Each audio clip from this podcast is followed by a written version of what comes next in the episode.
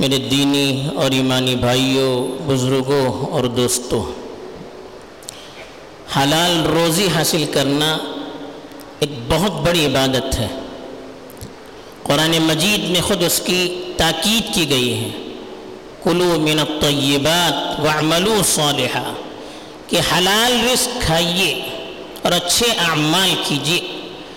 جب حلال رزق کھانا ضروری ہے تو اس کا تلاش کرنا بھی ضروری ہے۔ بغیر تلاش کیے ہوئے حلال رزق حاصل نہیں ہو سکتا۔ تو جو لوگ حلال رزق کے لیے کوششیں کرتے ہیں، تجارت کے ذریعے سے، نوکری کر کے، مزدوری کر کے یا اور دوسرے طریقوں سے کرتے ہیں، اگر اللہ کو راضی کرنا اس ان کی نیت میں داخل ہے، تو صبح سے شام تک جو محنت کرتے ہیں، چونکہ حلال کمائی کے لیے کرتے ہیں، حرام سے بچنے کے لیے کرتے ہیں، تو ان کی یہ پوری محنت عبادت میں داخل ہوتی ہے۔ اور قدم قدم پر اللہ کی طرف سے ثواب سے ان کو نوازا جاتا ہے۔ تو حلال رزق کی تلاش بہت ضروری ہے، لیکن آدمی پیٹ کے بھرنے کے لیے، اپنی خواہشات کو پورا کرنے کے لیے، اپنے گھر والوں کے مطالبات کو پورا کرنے کے لیے کبھی حلال طریقوں کو چھوڑ کر جب اس کے ذریعے سے اس کی آمدنی پوری نہیں پہنچتی ہے، غلط طریقوں کو بھی اختیار کیا کرتا ہے۔ جیسے حلال کمانا ضروری ہے، ویسے حرام سے بچنا بھی ضروری ہے۔ حرام کمائی کے بہت سارے طریقے ہو سکتے ہیں، لیکن ایک بڑا خطرناک مرض ہم کہہ سکتے ہیں۔ ایسی حرام کمائی جو ساری انسانی عبادتوں کو کھا جاتی ہے۔ سارے معاشرے کو کھوکھلا کر دیتی ہے۔ وہ ہے سودی کاروبار، جس کو ربا کہتے ہیں، جس کو آپ انٹرسٹ کہتے ہیں، لون کہتے ہیں، اس طرح کی جو بھی شکلیں۔ سودی جو لین دین ہے، اس کی شریعت میں بڑی سختی سے تردید کی گئی ہے۔ شریعت نے گویا سودی کاروبار کرنے والوں کے خلاف سودی لین دین کرنے والوں کے خلاف جنگ کا اعلان کیا ہے۔ قرآن مجید میں صاف ارشاد فرمایا کہ فَإِلَّمْ تَفْعَلُوا فَأْذَنُوا بِحَرْبٍ مِّنَ اللَّهِ وَرَسُولِهِ۔ کہ سود سے اللہ تعالیٰ نے روکا اور کہا کہ اگر آپ نے سود سے بچنے کی کوشش نہیں کی، تو اللہ اور اس کے رسول کے ساتھ جنگ کے لیے تیار ہو جائیے۔ جنگ کا اعلان کیجیے تو بھلا آپ سوچئے جس کی جنگ اللہ سے ہوگی جس کی جنگ اللہ کے رسول سے ہوگی، کیا وہ کبھی وہ جنگ جیت سکتا ہے؟ کبھی جیت نہیں سکتا۔ جو سود کے دلدل میں داخل ہوتا ہے، اس کی بربادی یقینی ہے۔ یہ اللہ کی طرف سے اعلان ہے کہ جو سودی لین دین میں، سودی کاروبار میں قدم رکھتا ہے، آپ یاد رکھیے کہ اس کی بربادی کا آغاز ہے یہ۔ یہی سے اس کی بربادی شروع ہو جاتی ہے۔ آپ نے معاشرے کا ملک کا بلکہ دنیا کے حالات کا جائزہ لیا ہوگا۔ تو آپ کو معلوم ہوگا بڑی بڑی کمپنیاں جن کی بنیاد سود پر تھی، بالکل تباہ ہو گئی۔ لاکھوں لوگوں کی نوکریاں چلی گئی، بربادی ہی بربادی ہوتی ہے۔ اسی لیے اللہ تعالیٰ نے صاف فرمایا، یمحق اللہ الربا۔ محق یمحق کے معنی مٹانا۔ اللہ تعالیٰ ربا کو، سود کو مٹاتا ہے۔ یہ اللہ کی طرف سے قرآن میں اعلان ہے۔ اب جس کے بارے میں اللہ نے کہا کہ اس کو مٹائے گا، اب دنیا کی کون سی طاقت ہوگی جو اس کو اٹھا سکتی ہے؟ چند دن کی آپ ترقی مت دیکھیے۔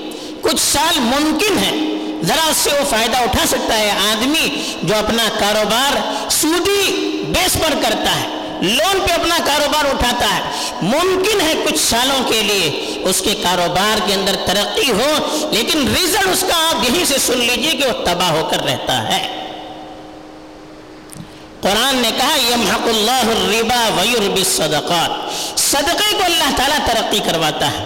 ہم سمجھتے ہیں کہ صدقہ دینے سے مال ختم ہوتا نہیں۔ صدقہ دینے سے مال بڑھتا ہے۔ اور ہم سمجھتے ہیں کہ سود لینے سے مال بڑھتا ہے، نہیں، سود لینے سے مال کے اندر کمی آتی ہے۔ سود نقصان کا زینہ ہے۔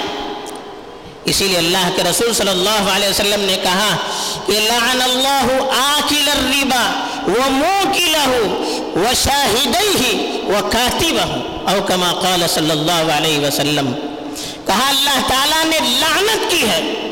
سود لینے والے پر، سود دینے والے پر اور سود کی معاملے پر اگر کوئی گواہی دیتا ہے ہوتا ہے نا سود کی لین دین ہم کر رہے ہیں۔ کوئی آپ کے معاملے کے لیے دو گواہ ہوتے ہیں، کہا کہ اس گواہ پر بھی اللہ کی لانت ہے۔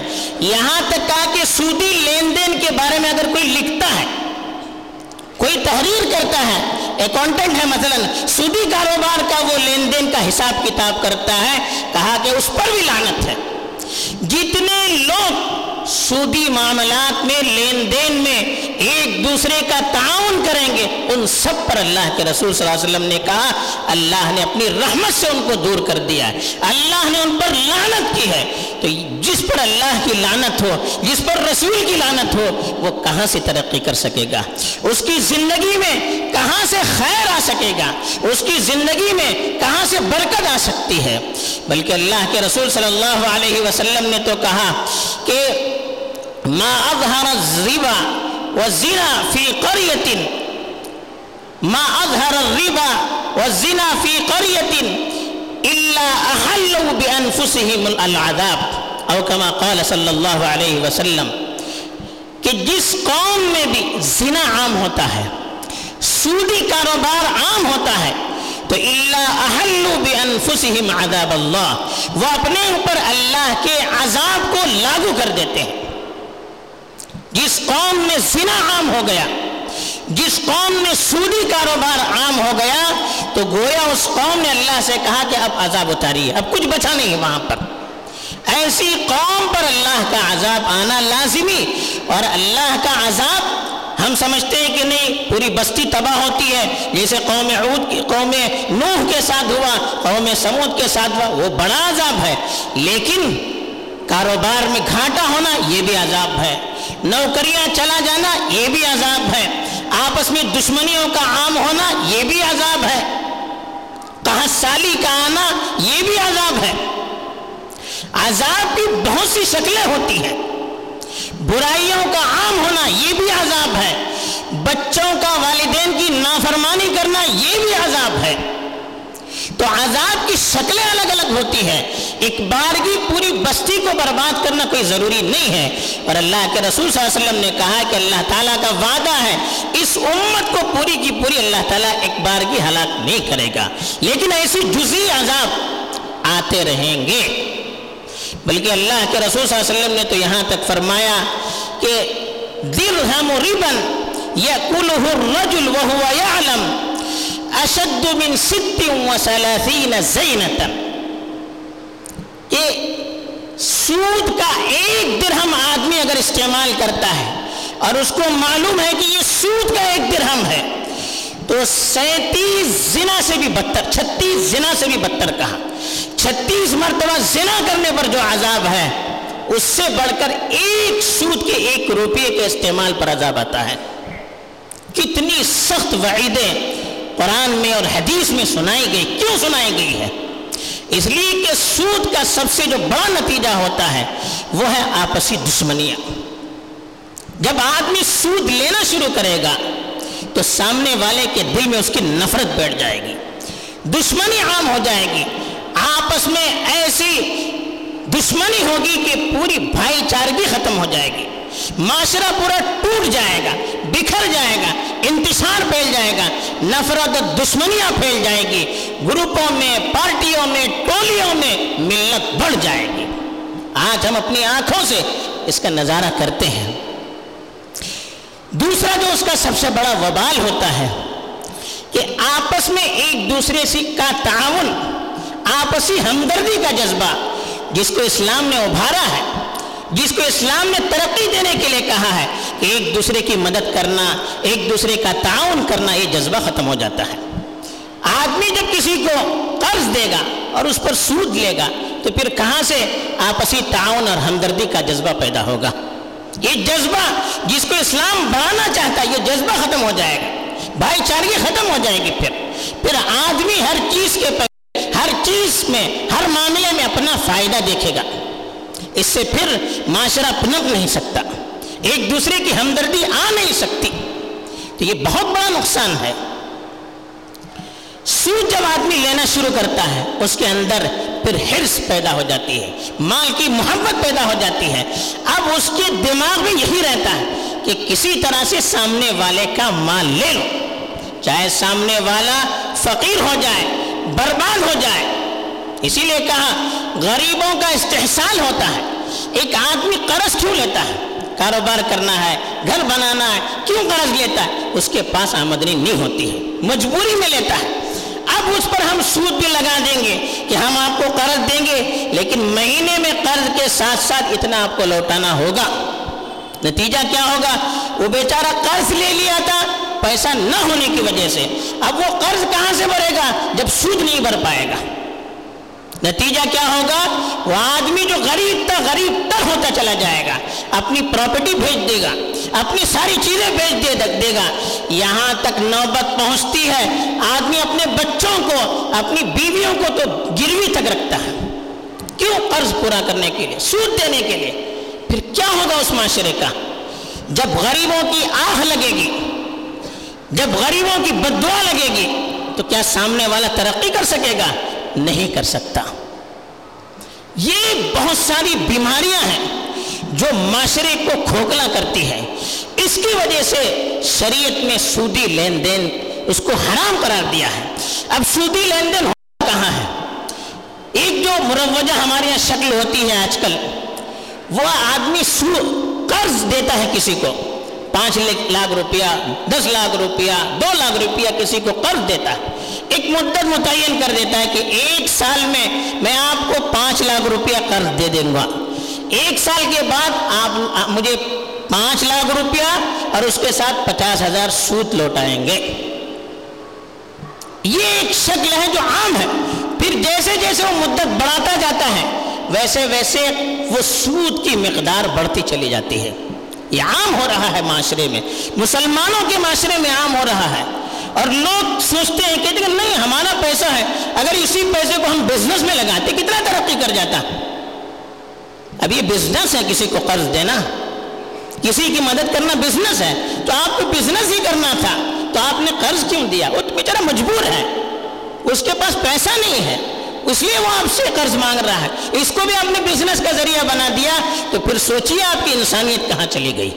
اسی پیسے کو پانچ لاکھ روپے کو دو سال تک الماری میں رکھیں گے، بڑھے گا وہ۔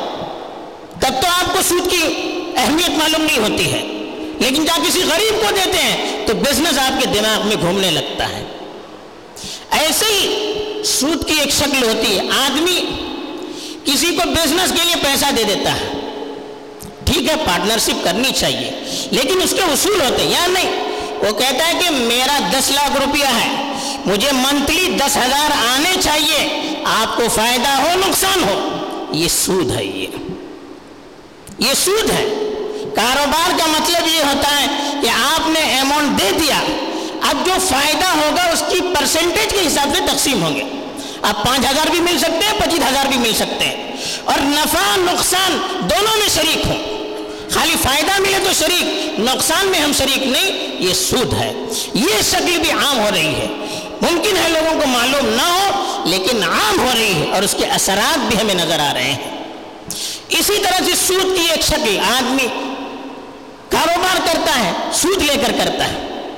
کیا ضرورت ہے؟ آپ کو اپنی حیثیت کے مطابق کاروبار کرنا ہے۔ جتنا پیسہ ہے، اس کے مطابق کیجیے سود لے کر بڑا کاروبار کرنا، اس کی ضرورت کیا ہے؟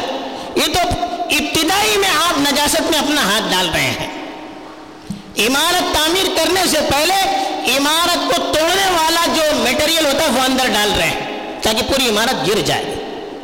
آپ کو سودی پر کاروبار کرنا ہے تو مت کیجیے اتنا بڑا کاروبار آپ کے پاس اس میں صلاحیت نہیں ہے۔ سود لے کر لون لے کر کرنا ہے کوئی ضروری نہیں ہے۔ بعض لوگ بہانہ بناتے نہیں، آج کل حکومت مانتی نہیں۔ آپ سیدھے سیدھے ٹیکس دینے پر تو راضی نہیں ہوتے ہیں۔ وہاں چوری کریں گے، یہاں بھی چوری کریں گے۔ وہاں بھی غلطی، یہاں بھی غلطی۔ آپ سیدھا سیدھا کاروبار کیجیے، کوئی آپ کو روکے گا نہیں۔ کرنے والے کرتے ہیں۔ کروڑوں کا کاروبار کرتے ہیں، بغیر سود کے کرتے ہیں۔ اللہ برکت بھی دے رہا ان میں۔ تو یہ بھی ایک شیطانی وسوسہ ہے۔ تو اس طرح سے بھی ہو رہا گاڑیاں لون پر سود پر نکالی جا رہی ہیں۔ اب اس کو ہم روزانہ استعمال کرتے ہیں، بائک ہے، کار۔ پیسہ نہیں تو اتنی بڑی گاڑی لینے کی ضرورت کیا ہے؟ کوئی ضرورت نہیں، آپ اپنی حیثیت کے مطابق کیجیے۔ اللہ اس میں سکون دے گی، اطمینان دے گی، ورنہ زندگی میں سکون نہیں ہوتا۔ ہے اس سے بڑی آفت یہ ہے کہ جو سودی ادارے ہوتے ہیں، بینک ہیں، اس طرح کے، اس کو بڑھاوا دینے کی بھی ہم فکر کرتے ہیں۔ سودی بینک بڑھ جائے، اس کو ترقی مل جائے، یہ تو اور بہت بڑا ظلم ہے۔ جب سود کے بارے میں لکھنے پر اتنی بڑی وعید ہے، گواہی دینے پر اتنی بڑی وعید ہے، تو ہم بینکوں کو، سودی اداروں کو بڑھانے کی فکر کریں گے، اس کو ترقی کرنے کی فکر کریں گے، اس کو سپورٹ دیں گے، تو پھر کتنا بڑا بوال ہوگا۔ قرآن نے کہا، وَتَعَاوَنُوا عَلَى الْبِرِّ وَالتَّقْوَى۔ نیکی کے کاموں میں، بھلائی کے کاموں میں، تقوی کے کاموں میں ایک دوسرے کا سپورٹ کیجیے۔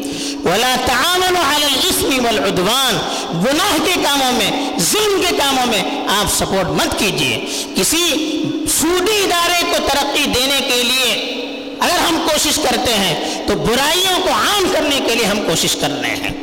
پھر اس کا جو وبال ہوگا اللہ کی طرف سے، ہم اور آپ اس کا اندازہ نہیں کر سکتے۔ دنیا میں بھی وبال ہی وبال ہے، پریشانیاں ہی پریشانیاں ہیں۔ اور آخرت میں جو ہوگا، اس کا ہم تصور نہیں کر سکتے۔ تو یہ اور اس طرح کی بہت سی سودی شکلیں معاشرے میں عام ہو رہی ہیں۔